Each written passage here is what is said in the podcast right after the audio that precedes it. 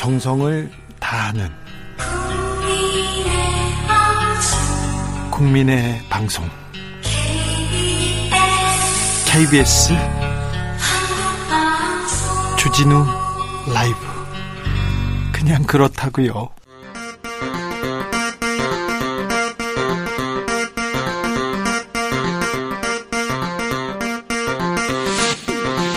주진우 라이브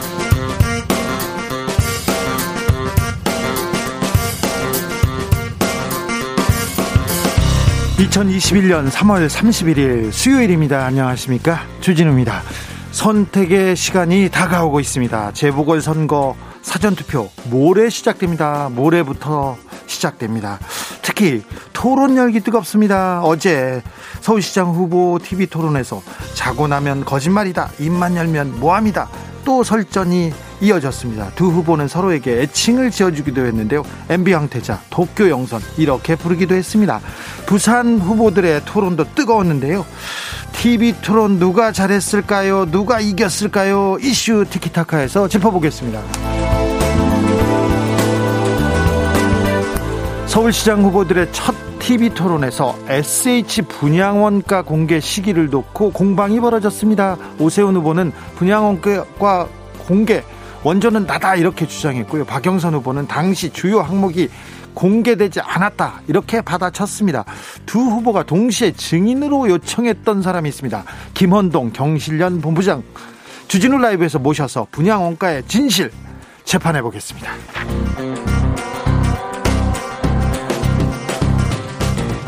정부 여당이 주거 현실을 제대로 보지 못했고 정책을 세밀히 만들지 못했다. 무한 책임을 느끼며 사죄 드린다. 이낙연 더불어민주당 공동상임 선대위원장이 대국민 사죄를 했습니다.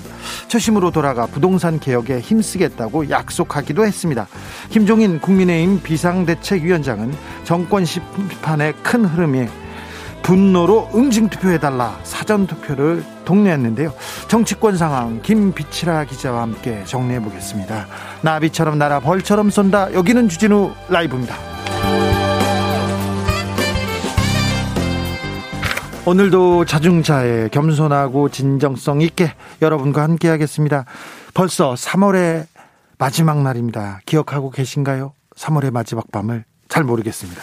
2021년 3월 어떤 단어들로 채울 수 있을까요? 어떤 단어들 떠오르세요? 코로나인가요? 아니면 일주일 남은 선거 아니면 추억 꽃놀이 꽃놀이는 안 됩니다. 자, 여러분의 3월은 어떤 일들이 있으셨는지 사연 보내 주시면 추첨해서 선물 드리겠습니다. 샵 9730 짧은 문자 50원, 긴 문자는 100원입니다. 콩으로 보내시면 무료입니다.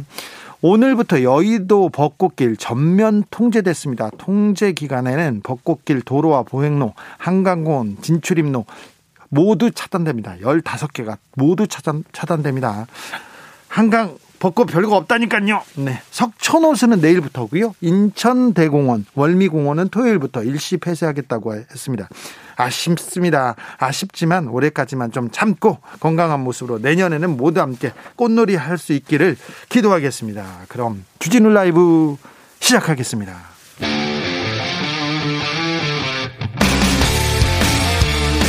탐사보도 외길 인생 20년. 주 기자가 제일 싫어하는 것은?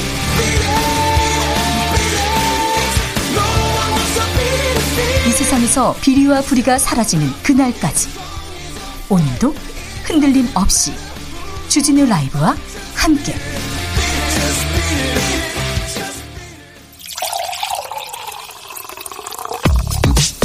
진짜 중요한 뉴스만 쭉 뽑아냈습니다. 주 라이브가 뽑은 오늘의 뉴스 주스.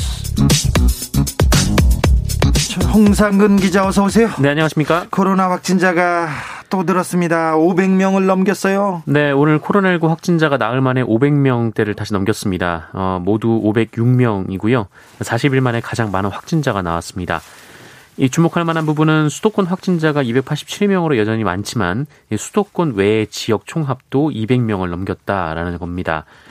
어, 주요 확진 상황을 보면 이 서울 서초구의 한 텔레마케팅 업체에서 이틀 동안 직원 14명이 확진 판정을 받았습니다. 뭐 칸막이 설치, 마스크 착용 같은 방역 수칙은 대체로 준수가 됐는데 탕비실을 공동으로 사용하고 또 일부 직원은 사무실 안에서 식사를 한 것으로 확인이 됐습니다. 어, 그리고 구루구의 한 사우나에서도 관련 확진자가 20명 가까이 나왔고요. 또 사우나입니다. 네, 그리고 이 부산 유흥업소 관련 확진자 매일매일 계속 나오고 있습니다. 여기 진짜 심각해요. 네, 110명을 넘긴 상황인데요. 네.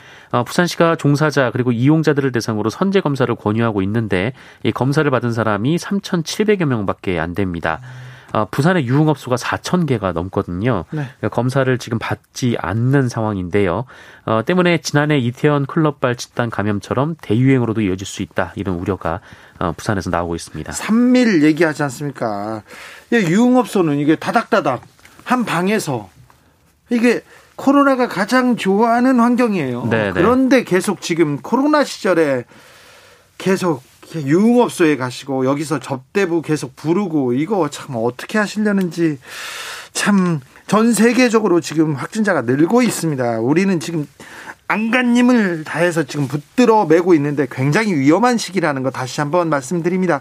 당국에서 교육 현장 방역 대책 추가로 발표했습니다. 네, 오늘 오전에 중앙재난안전대책본부 회의가 열렸는데요.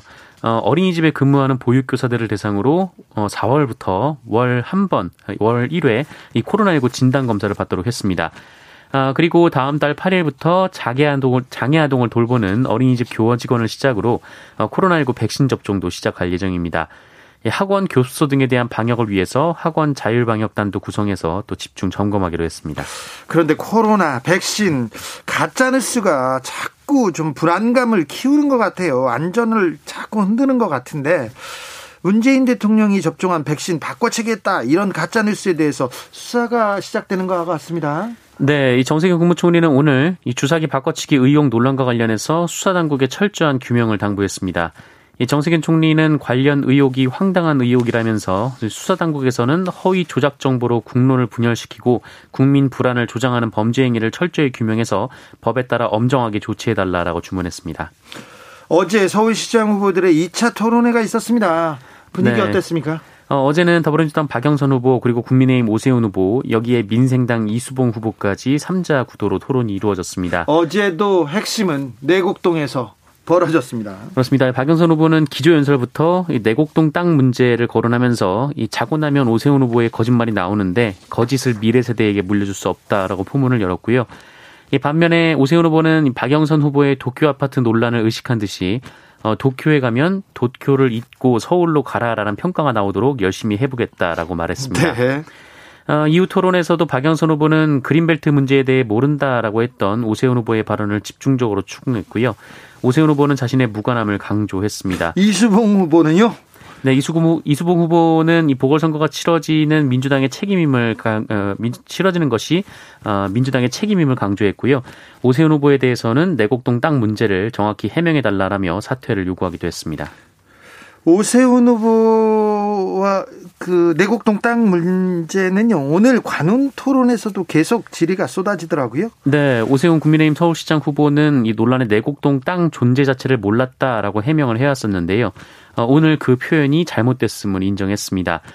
어, 오세훈 후보는 오늘 존재 자체를 몰랐다라는 과거 발언에 대해서 반성하게 된다. 그 표현이 빌미가 된 것 같다라고 했고요. 이 정확한 표현은 제 의식 속에 없었다는 것이라고 말을 했습니다. 제 의식 속에 없었다는 것이 정확한 표현이다. 네.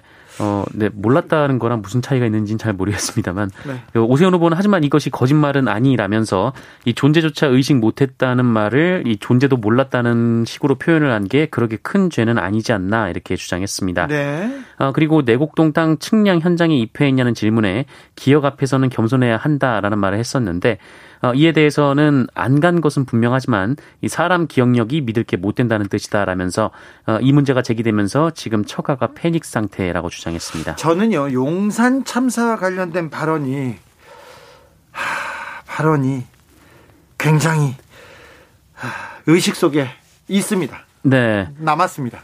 어, 오세훈 서울시장 시절 이 용산구 남영동 뉴타운 재개발 사업이 진행되면서 이 농성 중이던 철거민들을 경찰이 무리하게 진압해서 모두 7명이 사망한 참사가 발생한 바 있습니다. 아, 이에 대해 오늘 오세훈 후보가 입장을 밝혔는데요. 어, 송구하다, 이 책임감을 느낀다라고 말했는데 어, 하지만 이 참사의 원인이 이 철거민들의 과도한 폭력 행위라고 재차 주장을 했습니다. 철거민들의 과도한 폭력 행위 때문에 하... 일곱 명이 숨진 거라고요? 네, 이 그 지역 임차인이 중심이 돼서 전국 철거민 연합회가 가세해서 어, 폭력적 행태에 저항을 했다라며 이 쇠구술인가 돌멩이인가를 쏘면서 건물을 점거하고 저항했으며 어, 거기에 경찰이 진압하, 진입하다가 생긴 참사라고 주장했습니다. 예, 다만 용산 참사는 시장이 큰 책임감을 느낄 사례라고 했고요.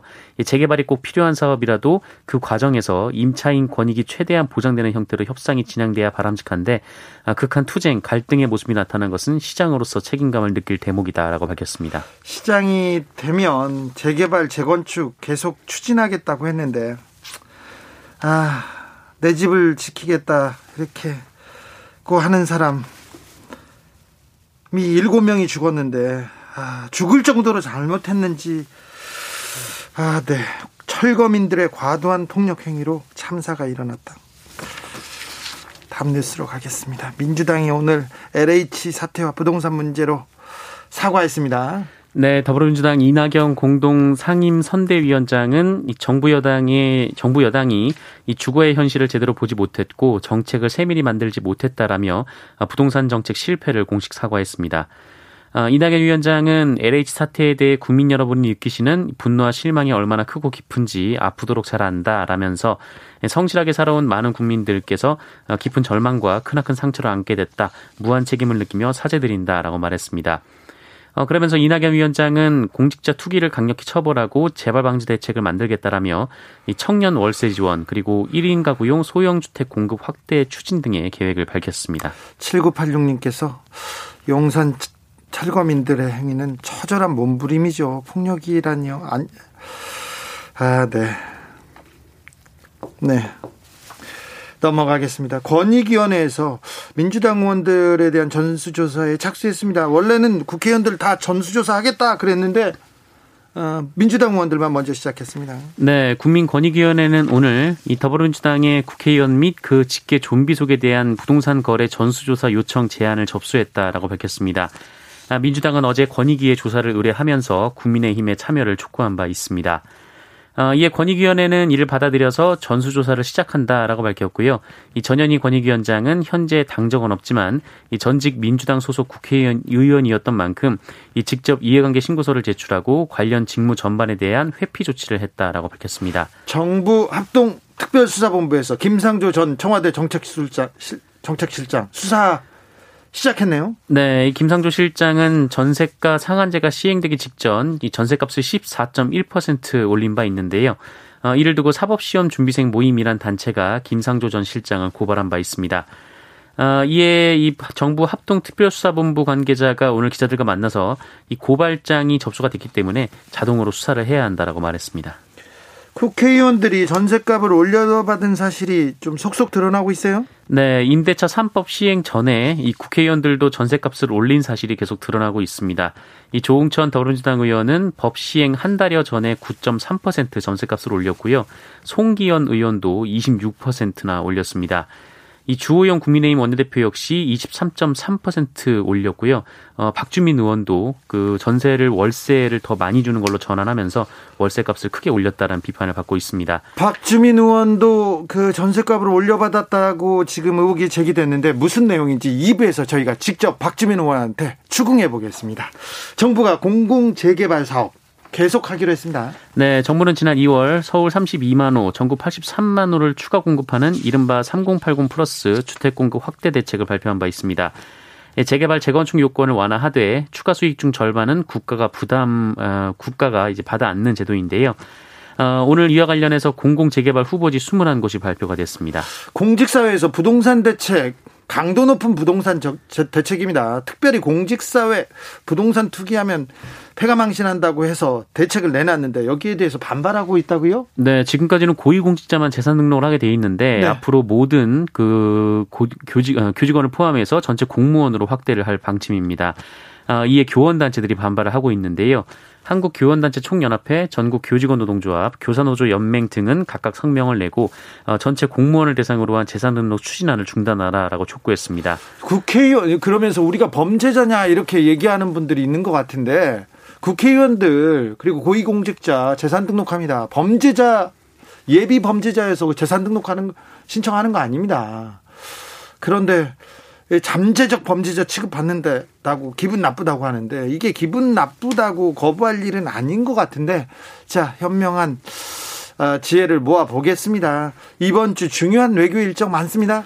네, 일단 한미일 외교 안보사령탑이 현지 시간으로 다음 달 2일 미국에서 첫 3자 협의를 합니다. 아, 미국에서는 제이크 설리번 백악관 국가안보보좌관이 나오고요. 아, 일본은 기타무라 시게루 일본 국가안보국장 그리고 우리나라는 서훈 청와대 국가안보실장이 참여 참석합니다. 아, 워싱턴 DC 인근의 미 해군 사관학교로 장소가 예정돼 있습니다. 백악관은 이 같은 소식을 전하면서 이 조 바이든 행정부 들어 한미일 안보 사령탑 차원의 첫 다자 대화라는 점을 강조했습니다. 어, 의제는 한반도 평화와 안정 유지, 코로나19 대응, 어, 기후변화 대처 등이 될 것이라고 설명했습니다. 부산에서 보복 운전을 일삼은 30대 구속됐어요? 어, 네, 그렇습니다. 어, 부산에서 자신의 운전을 방해한다는 이유로 다른 운전자를 상대로 상습적으로 보복 운전을 일삼은 30대 운전자가 구속됐습니다. 아, 부산경찰청은 특수협박 등 혐의로 30대 A씨를 구속하고 운전면허를 취소했다고 밝혔는데요. 특수협박이요? 네, 지난해 9월부터 다섯 차례에 걸쳐서 보복 운전을 했는데 아, 앞서서 차량이 끼어들거나 낮은 속도로 운행한다는 이유로 경적을 반복해서 울리거나 차량을 바짝 붙이거나 어, 창문을 열고 욕설과 폭언을 하거나 또 침을 뱉거나 어, 심지어 이 차량을 가로막은 뒤 차량을 주먹으로 내리치거나 욕설을 하면서 운전자와 동승자를 밀치는 등 때려서 전치 2주의 상해를 입히기도 했습니다. 네. 어, 이 사람은 순간적으로 화를 참지 못해서 이 같은 범행을 저질렀다고 밝혔습니다. 지난번에 그 스포츠카로 스포츠카로 지금 가, 가족들을 위협했던 사람 아니죠? 네, 다른 사람입니다. 정말 큰일 나는 수가 있습니다. 이제 난폭 운전하고 보복 운전하고 막 욕하는 욕하는 운전자들이 있는데요. 요즘은 CCTV 있고요. 그리고 카메라마다 그 차량마다 이렇게 네. 녹음하는 녹화하는 그런 기능 가진 그 카메라 설치 많이 됐습니다. 그래서 큰일 나는 수가 있습니다. 구속됐습니다. 구속됐어요. 네. 조심하십시오. 주스 정상근 기자와 함께했습니다. 감사합니다. 고맙습니다. 이진주님께서 어제 TV 토론 보는데요. 마치 저희 부부싸움 보는 것 같아가지고요. 그냥 꺼버렸어요. 남들이 보면 우리 부부 다투는 모습 이렇게 보기 싫겠죠? 이렇게 물어봅니다.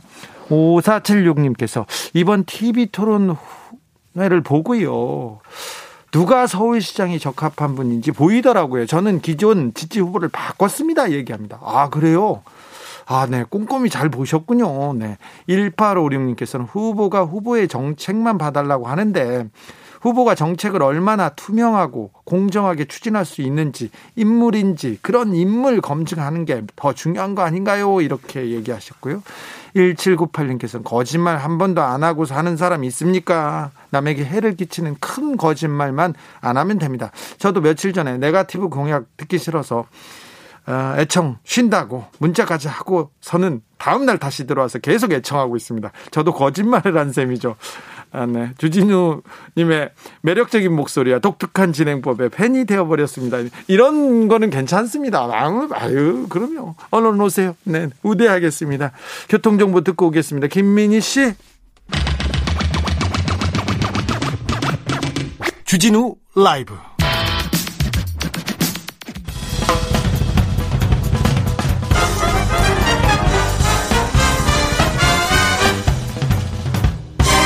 훅 인터뷰 모두를 위한 모두를 향한 모두의 궁금증 훅 인터뷰 서울시장 보궐선거가 일주일 앞으로 다가왔습니다. 박영선 대 오세훈 오세훈 대 박영선 후보가 TV 토론에서 치열하게 맞붙었는데 TV 토론에서요 SH 분양원가 공개 시기를 두고 두 분이 설전을 벌이다가 이분을 증인으로 모셔다 모시자고 두 후보가 이름을 외치더라고요. 아, 직접 모셔서 주진우 라이브에서 직접 모셔서 누구 말이 맞는지 팩트 체크해 보겠습니다. 김헌동 경실련 부동산 건설 개혁본부장 어서 오세요. 안녕하십니까? 예, 안녕하십니까? 네. TV 토론 보셨어요? 김헌동 본부장님 이름이 자꾸 소환되더라고요. 글쎄 제 방을 봤습니다. 네. 어땠습니까? 글쎄 제 이름이 그 서울시장 1, 2번 후보에 네. 어 거론할 정도로 네. 어, 우리가 시민운동을 게을리하지 않고 열심히 했구나. 네. 라는 것과 아울러서 네. 아, 이번 선거가 끝나면 자그마한 희망이라도 보인다.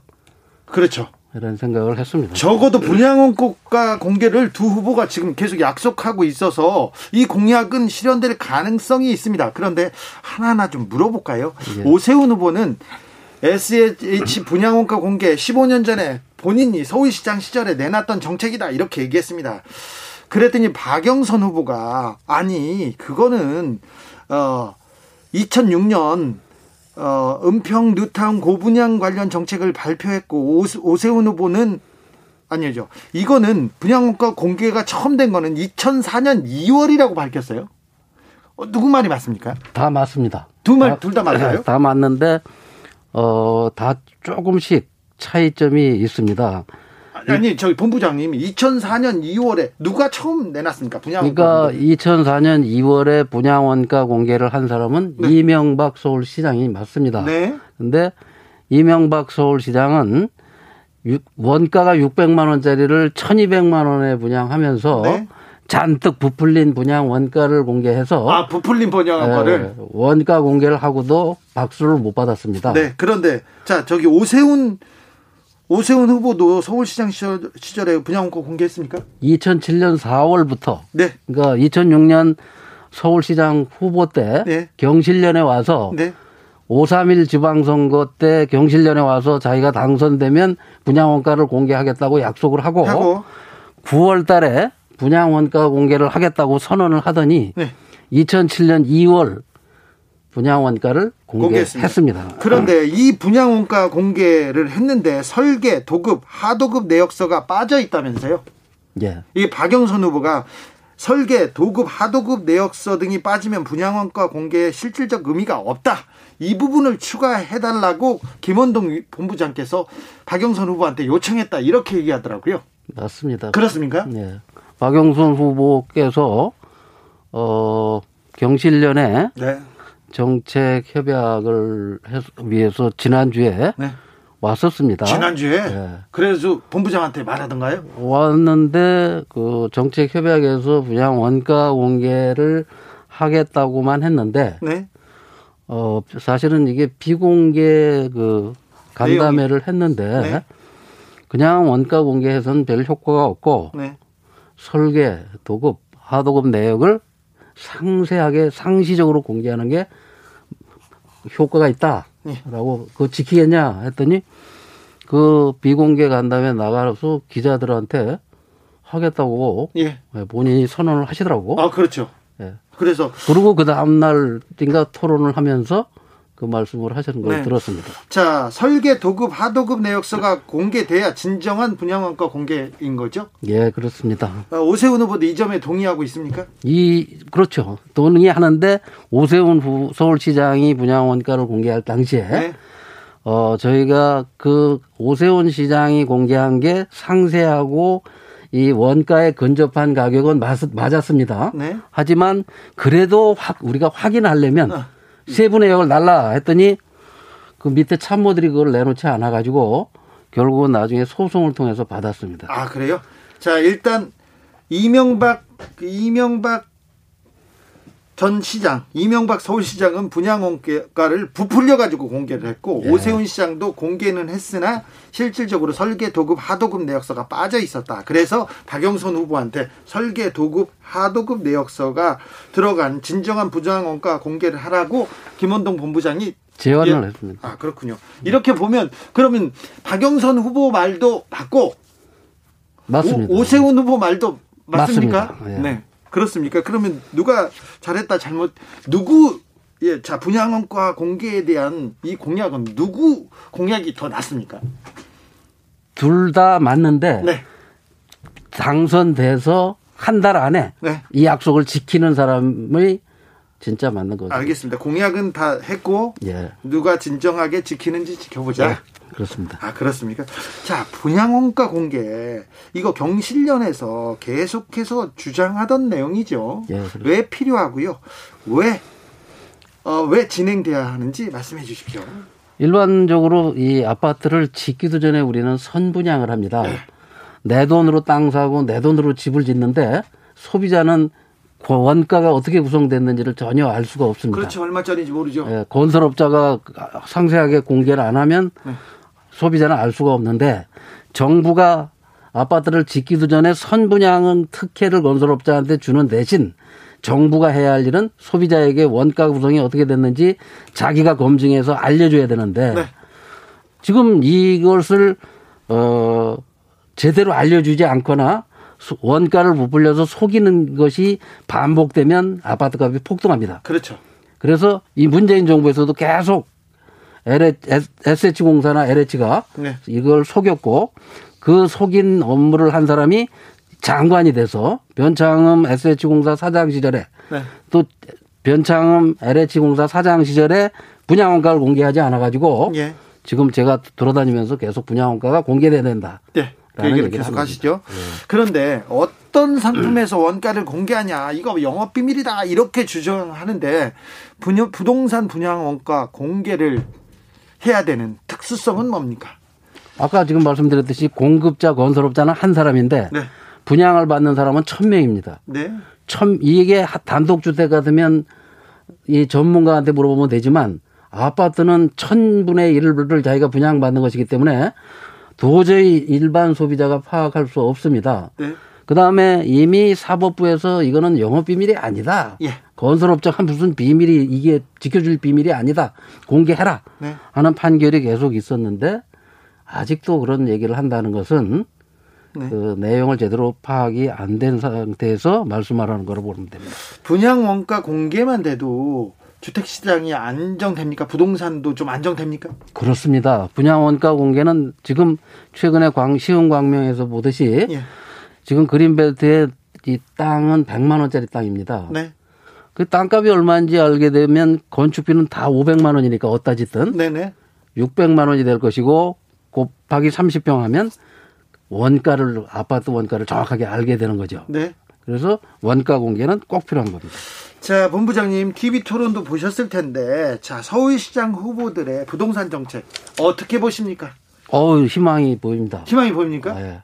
그첫 번째 아까 말씀하신 대로 어 박영선 후보가 네, 어 분양 원가를 상세하게 공개하고 예, 또 건물만 분양하는 반값 아파트 경실련이 계속 주장했고 제가 꼭 필요하다고 한 거 네. 건물만 분양하는 걸 30만 원 공급하겠다. 네, 아 이건 괜찮은 공약입니다. 30만 원은 좀 무리하지만 네, 그 다음에 어 오세훈 후보도 네. 아까 얘기한 대로 지난 5년간 자기가 과거 서울시장을 하는 동안 네, 어, 분양 원가를 공개했고 그로 인해서 분양 가격이 안정됐고 아파트 값이 상당히 안정됐었던 경험이 있기 때문에 괜찮습니다. 다만 지금 이 정부가 공공기관을 투입해서 강- 이 재건축 재개발에다가 이 무능하고 부패한 LH를 투입시켜서 공공 주도의 예. 재개발 재건축을 하겠다고 하는 거 그거를 어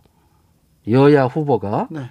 막아만 준다면 거기에 덩달아 가지만 않는다면 그리고 반값 아파트와 분양원가만 공개된다면 이 지금 이 정부가 추진하려고 하는 무리한 재개발 재건축은 자동으로 제어됩니다. 그럼 공공주도 공급이 아니라 민간주도 공급이 맞다는 말인가요? 둘 다 틀립니다. 그러면요? 아니 멀쩡한 강남의 압구정 현대 아파트를 예, 그런 아파트를 누- 살고 싶어하는 사람이 굉장히 많은데 예, 그런 걸 다 부시고 예. 재건축을 하겠다는 건 공공이 하든 민간이 하든. 나가야 되죠. 재개발 재건축 규제 안 하고 다 짓겠다고 하니까 좀 불안해하는 사람들 많아요. 어 이거 부동산 오르- 오를 텐데 그렇게 걱정하지 않습니까? 그렇죠. 네, 그래서 거기 이 정부는 작년에 임대차 3법을 통과시켜서 거기 재개발 재건축 지역에 살고 있는 세입자들을 2년 플러스 2년 4년간은 내쫓지 않고 살 수 있도록 해주겠다고 해놓고 네, 아 그래놓고 지금 1년도 안 돼가지고 다 내쫓고 철거해서 재개발 재건축한다는 이런 정책을 내놨는데 거기에 여야 후보까지 가세를 해서 이거를 무리하게 추진한다면 시민단체가 가만히 있지 않을 겁니다. 네. 정부에서 자 LH 부동산 투기 보고 심각하게 깨닫고요. 공무원 부동산 투기 뿌리 뽑겠다고 하면서 공무원들 전체 자 재산도 등록해라. 앞으로 투기하면 최고형 법정 최고형으로 다스리겠다고 계속 어, 정책을 내놓고 있습니다. 어떻게 보십니까? 쇼를 한다고 봅니다. 쇼요? 예. 방향은- 자기들 이미 4급 이상 고위 공직자들이 네. 그 공, 등록된 재산도 예. 주소를 공개하지 않아서 우리가 아파트 어디 사는지를 찾으려면 힘듭니다. 네. 공개 등록을 하는 게 문제가 아니라 공개를 투명하게 하고 어디 네. 사는지 어떤 땅을 가지고 있는지 그 다음에 10억짜리 아파트를 가지고 있으면서 5억이라고 신고하고 있고 이런 것도 고치지 않는 정치권이 공시지가. 네. 대상만 늘려서 뭐 구급 공무원들 말단 공무원들까지 등록만 해놓으면 뭐합니까? 아무도 볼 수 없게 만들어 놓은 등록은 아무 의미가 없다. 아니 그런데 주소를 다 공개하면 본부장님 집 주소 이렇게 공개하면 이렇게 팬들이 찾아갈 수도 있고 그렇잖아요. 그러니까 그러게 공나면 공직을 하지 말아야죠. 아 그래요? 공직하지 말고 지금 이 정부가 임명한 다주택자가 절반인 장관들 나오셔서 부동산 임대업을 하시든지 네. 시의원들 주- 집을 100채씩 가진 사람들 네. 부동산 임대업 할 사람들이 공직까지 탐해가지고 네. 공직에 앉아서 저는 그런 건 원치 않, 아, 이 좋은 정책이 아니라고 봅니다. 부동산 정부 부동산 정책에 대해서 꾸준히 비판해 오고 있습니다. 맨 앞에서 물론 박근혜 정부한테도 비판했고요. 예. 이명박 정부 때도 비판했어요. 예. 그래도 좀 방향은 좀 제대로 가고 있습니다. 그러니까 만약에 김원동이 국토부 장관이 된다면 어떤 점부터 바로 잡고 싶으십니까? 저는 국토부 장관 할 생각은 없지만, 네, 없지만 어, 당장 네. 제가 문재인 대통령이라면 뭘 시키느냐? 네.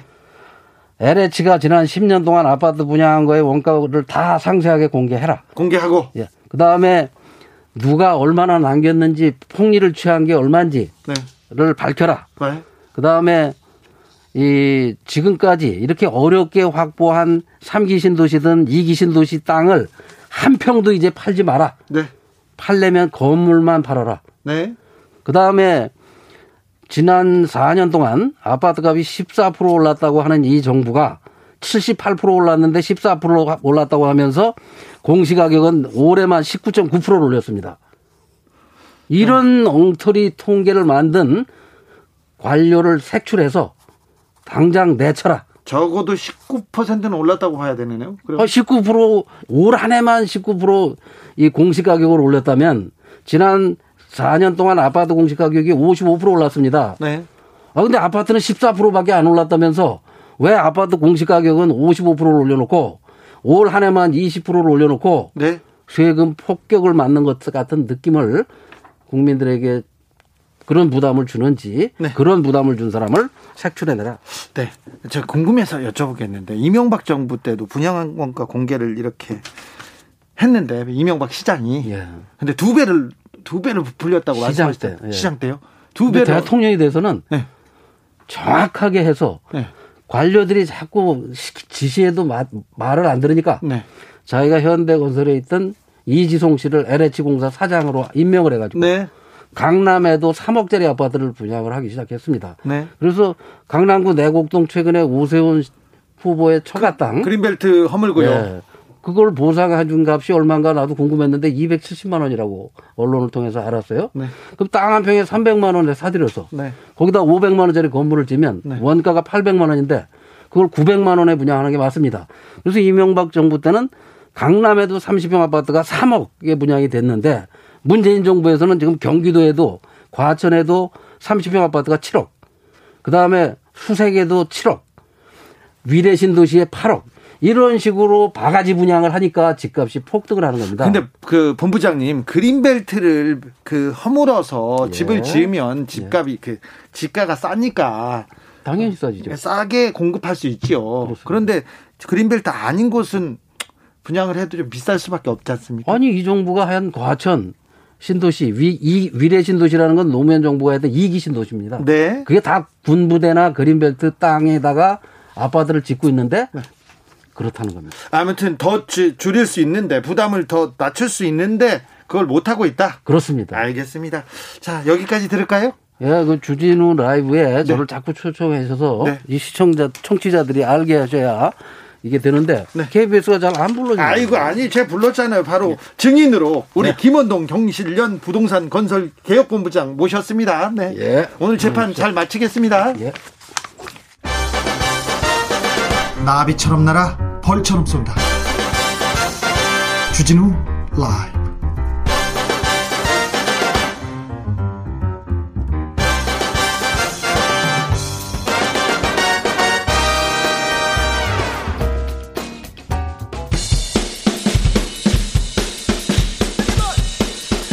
틱탁 틱탁 틱탁 화, 현란한 입담에 환상 드리블 오늘 이 뉴스를 주목하라 이슈 티키타카라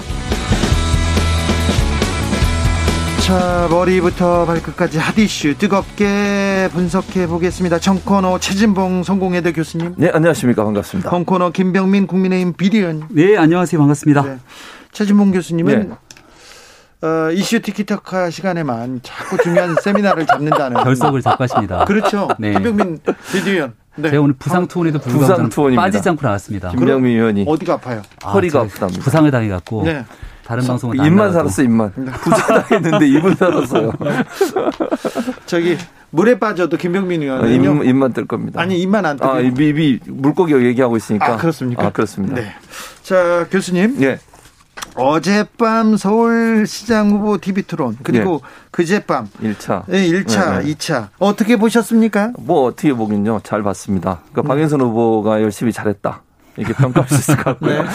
결정적 장면 중에 제가 좀 눈여겨봤던 것 중에 하나가 뭐냐면 소상공인 자영업자 임대료 얼마냐 이 네. 질문했잖아요 박영선 후보가. 네.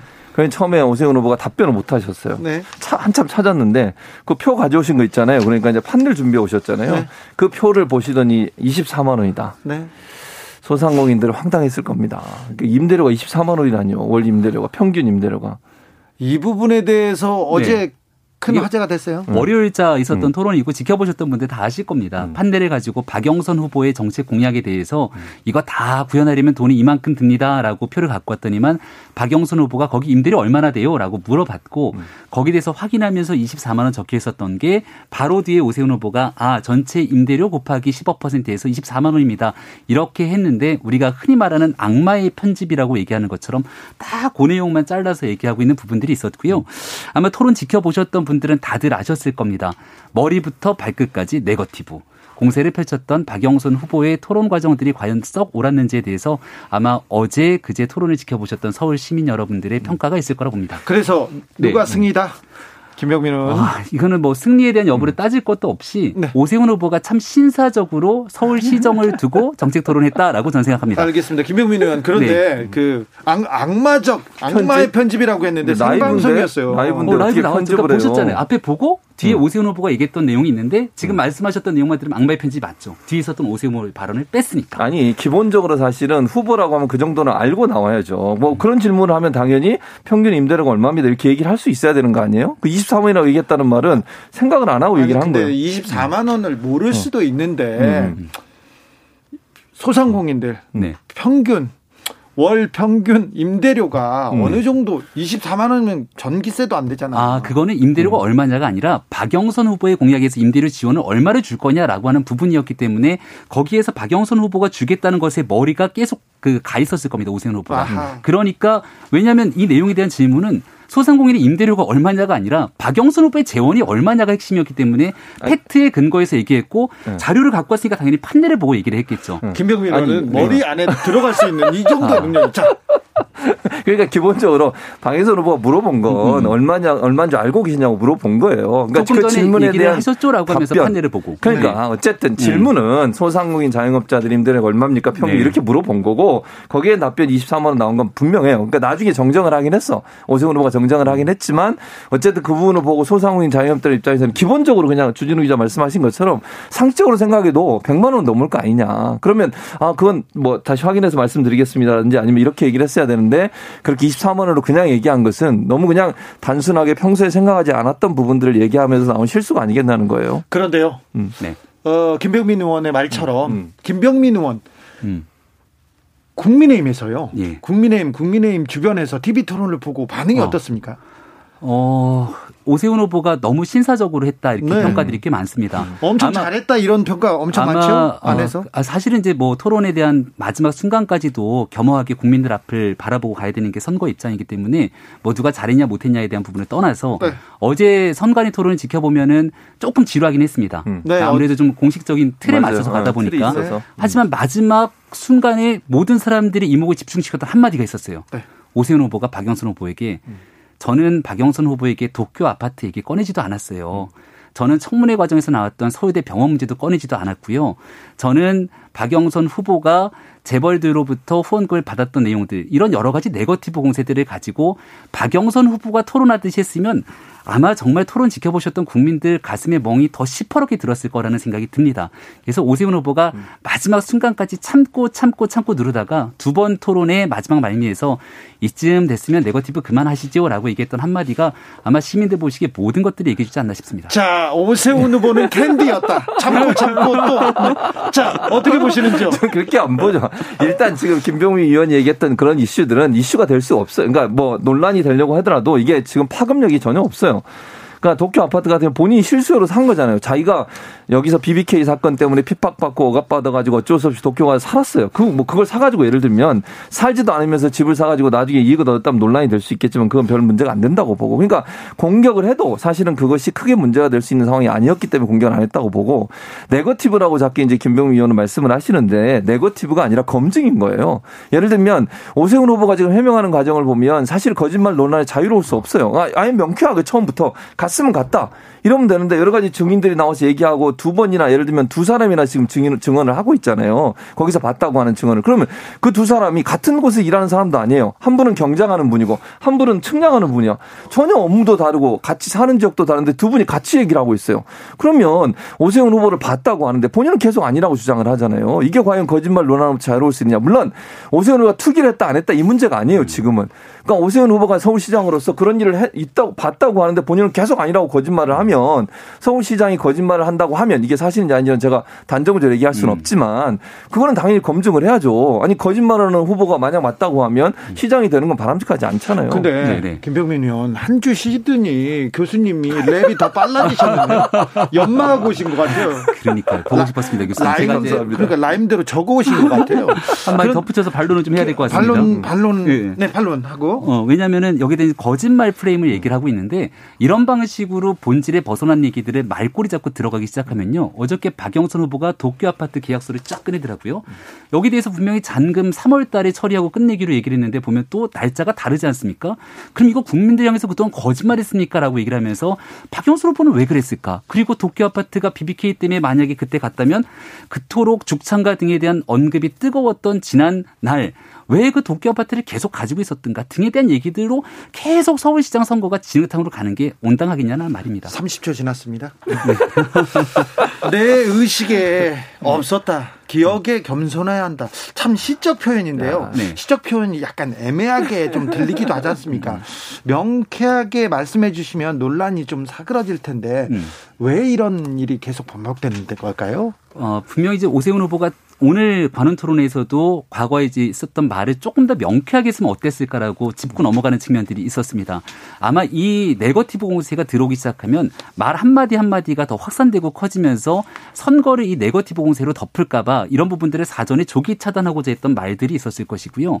이러한 내용들에 있어서도 오세훈 후보가 줄기차게 얘기하고 싶었던 본질이 있는데 그 본질에서 벗어나는 부분들로 선거가 이루어지는 것들을 원치 않은 거죠. 그리고 여기서 이제 혹시나 본인이 얘기했던 부분들에 말에 한두 가지 실수를 해서 또 다른 내용들이 나타나게 되면 겉바라 거짓말하지 않았느냐 이런 식의 프레임을 씌울 수 있으니 마지막 여지들을 좀 남겨둔 표현이 아닌가 싶습니다. 네, 30초 안에 답변해 저는 지금 그 김병민 의원의 그 설명도 사실은 좀 이해가 안 돼요. 그러니까 제가 얘기하고 싶은 건 뭐냐면 아까 제가 말씀드렸잖아요. 투기와 직접적인 연관이 있고 없고는 뭐 제가 볼 때는 투기와 직접적인 연관이 있냐 이렇게 얘기하기 좀 어려운 부분이 있을 수 있어요. 그런데 그러면 이게 정말 본인이 투기가 아니라고 생각하면 거짓말할 이유가 없어요. 물론 제가 지금 단정적으로 그분이 거기 있었다 없었다를 얘기할 수 있는 상황은 아니에요.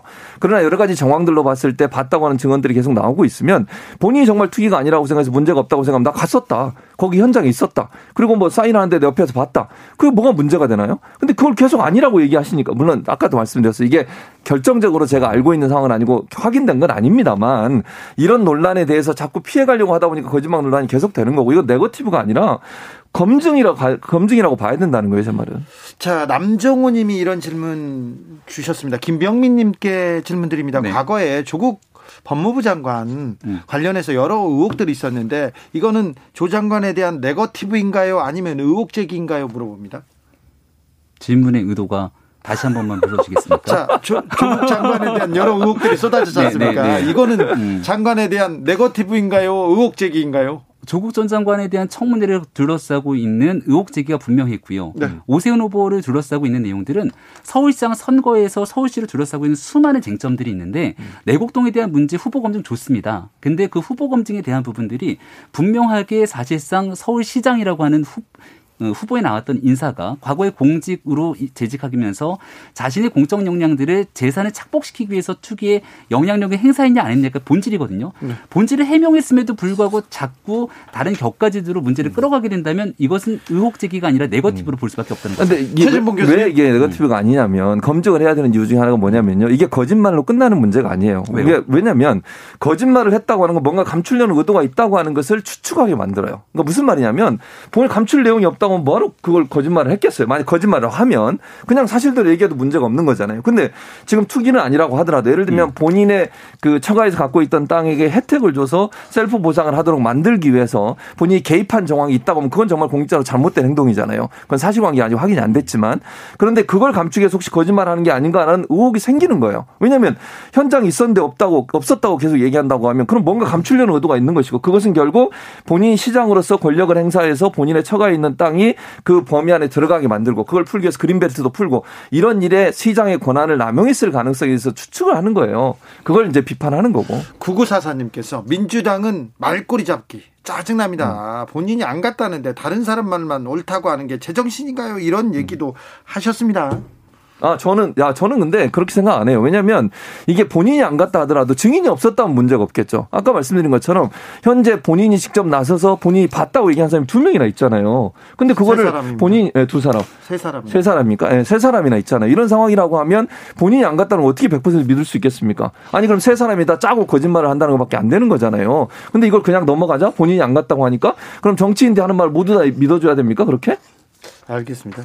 어, 저는 이 부분도 좀 걸리는데요. 오세훈 후보가 조선족의 90% 이상이 음. 친민주당 성향이다. 네. 어, 그리고 보수 언론에서 조선족에게 기대는 민주당 이런 기사가 좀 쏟아졌는데 이런 부분은 조금 이런 부분에 대해서는 네. 어떻게 보세요? 이번 선거 때 나왔던 얘기가 아니고요. 예. 과거에 있었던 얘기들 발언들 중에서 오세훈 후보가 이제 정치를 오랜 기간 해왔기 때문에 아, 과거에 있었던 예, 발언 거기에 있었던 얘기들 몇 가지를 끄집어서 뭔가 네거티브 공세로서 활용하기 시작하면 아마 많은 얘기들이 같이 나올 겁니다. 박영선 후보가 과거에 있었던 정치적 행동과 경험들 그리고 만났던 사람들을 보면 정강원 목사와 함께 만나서 했던 발언들 뭐 이런 얘기들까지 나오지 않습니까? 그러니까 지금 선거를 앞두고 사실 오세훈 후보가 여러 가지 수치상으로 많이 앞서가고 있는 게 사실인 것 같아요. 네. 그리고 각종 토론에서도 본인에 대한 의혹 제기에 대해서 얼마든지 해명하고 지금 서울시장 선거를 치르게 되는 가장 근본적인 계기는 박원순 전 서울시장에 관련된 문제들 그리고 이를 벗어나서 치르기 위한 얘기들이 있고 부동산 문제 때문에 서민들과 시민들이 고통받고 있는데 여기에 대한 해결점은 온데간데 없이 사라지고 과거에 너 이런 얘기했지 너 지금 얘기하고 있는데 이거 거짓말하고 있어 이런 프레임 안에 가두려고 하는 모습들을 보면서 네. 제가 꼭 한마디 드리고 싶은 얘기가 네. 과거에 저희 당이 참 국민들로부터 외면받았던 적이 있는데 이랬던 우리 당의 과거 전철을 되, 예, 밟지 않았으면 좋겠다는 마음에서 제가 진정으로 더불어민주당에게 권해드립니다. 이제는 정책 선거 하시죠. 병민신공 나왔어요. 병민신공. 네. 저기까지 갔습니다. 민주당 이제 걱정해주고 선거 이제 그러니까요. 여유가 있으니까 그러니까 민주당 여유가 있으니까. 근데 저는 이렇게 생각해요. 기본적으로 현재 프레임 자체가 정권 심판의 프레임이 먹히고 있는 상황이에요. 이러다 보니까 지금 반사 이익을 얻고 있다고 보거든요. 네. 국민의힘이 그런 네. 부분이 있기 때문에 이걸 어떻게 뒤집느냐 하는 문제는 앞으로 남은 기간 동안 박영수 후보가 어떻게 하느냐에 따라 달려 있다고 봅니다. 재미는 확실히 양자 토론이 좋았다, 재밌었다 음. 얘기하는데 네. 어제 민생당 이수봉 후보의 존재감도 어, 결코 적지 않았습니다. 최진봉 교수님 어떻게 보셨어요? 예, 뭐 이수봉 후보도 본인의 어떤 그 뭐랄까요 평소에 갖고 있었던 생각 이런 부분들을 잘 얘기했고 또 양측의 양당으로 또 본인들이 정치적 이해관계 때문에 하는 부분에 있어서 본인이 그 양측을 다 공격할 때도 있었고 또 일정 부분 동의한 부분 동의한 부분도 있었고 이런 부분을 본다고 하면 제3의 정당이 존재하고 있다고 하는 것은 양당 정치에서 놓칠 수 있는 부분을 또 하나 그 지적할 수 있는 그런 어떤 역할을 할 수 있다는 점에서는 제가 볼 때 나쁘지 않았던 것 같아요. 김병민 의원, 네, 저는 그 이수봉 후보의 했던 저출산 대책에 대해서 굉장히 좀 감명 깊게 들었습니다. 아이들 키우기 어려운 상황 속에서 약간 좀 재원이 너무 과장돼 있긴 하지만 그래도 그런 방식으로라도 문제를 좀 해결해야 되는 의지가 필요하지 않냐. 네. 이런 정책적 공방들이 있었으면 어땠을까는 아쉬움이 남거든요. 네. 물론 이수봉 후보가 얘기했던 내용들은 아마 서울시의 재원보다는 국가적인 재원으로 할 수 있는 부분들이 훨씬 더 많았지만 네. 이런 내용들을 치열하게 토론할 수 있는 게 사실상 선관위가 주최하고 있는 공직 후보자 토론회의 백미였을 건데 적어도 그런데 이수봉 후보가 그런 주제에 참 적합하게 얘기를 했고 박영선 후보의 경우에는 자꾸 정책 얘기를 하니까 내곡동 정책 얘기하니까 MB 거짓말 이런 얘기들로 점철돼서 아마 학자들 간에 나중에 평가 한번 해보셔요. 이거 논문감으로도 꽤 어, 유의미한 토론 결과가 아니었을까 싶습니다. 교수님, 네. 교수님 학자 그러니까 뭐 논문체가 연구해 볼게요. 네. 근데 어쨌든 중요한 거는 네거티브가 아니라 검증이었다는 점. 이 점은 좀 다르게 생각해 주시기 바랍니다. 잠시 쉬었다가 저희는 6시 이슈 티키타카 2부로 이어가겠습니다.